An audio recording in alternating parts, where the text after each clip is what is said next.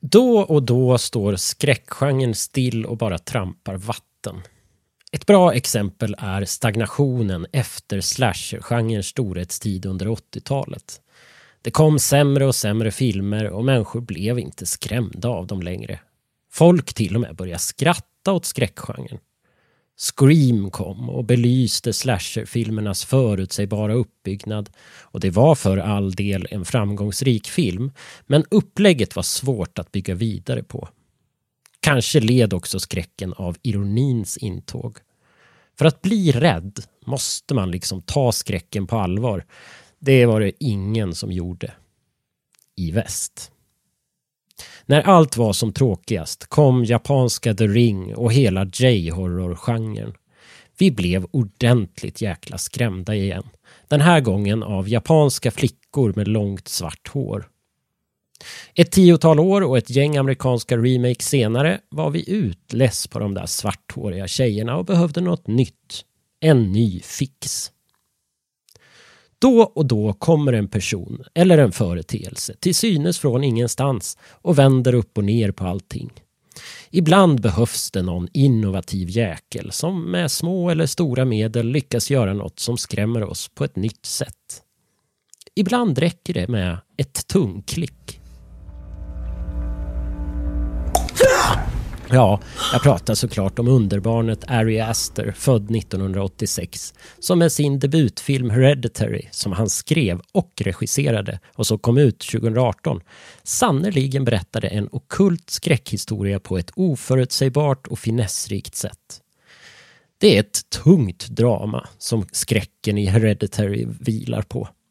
Vi får följa en familj i sorg, djup och hänsynslös sådan, i en recension kallade The Guardian filmen för en death metal-version av Ingmar Bergmans ganska experimentella och lågmält obehagliga film Viskningar och rop.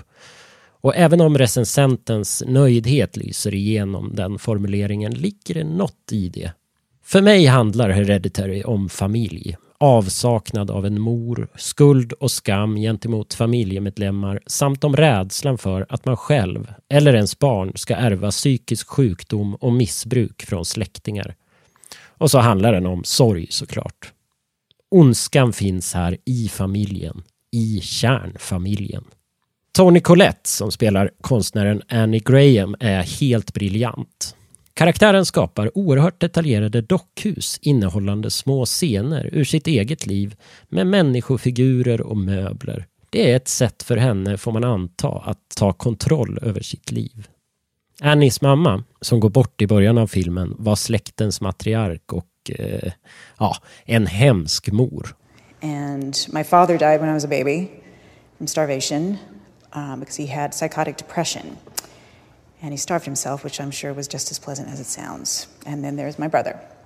My older brother had schizophrenia, and when he was 16, he hanged himself in my mother's bedroom, and of course, his suicide note blamed her, accusing her of putting people inside him. So. Yngsta barnet i familjen Graham är den 13-åriga Charlie, spelad av Millie Shapiro. Charlie är ett väldigt speciellt barn som spelar en stor roll i den här historien. Hon har tics. Hon klickar med tungan. Och som mycket annat i den här filmen är klickandet en subtil ledtråd vars betydelse växer och tixet blir mer och mer obehagligt. Ari Aster har själv kommenterat tungklickandet som ett verktyg som var bra att kunna använda under filmproduktionen men som inte betydde så mycket för honom.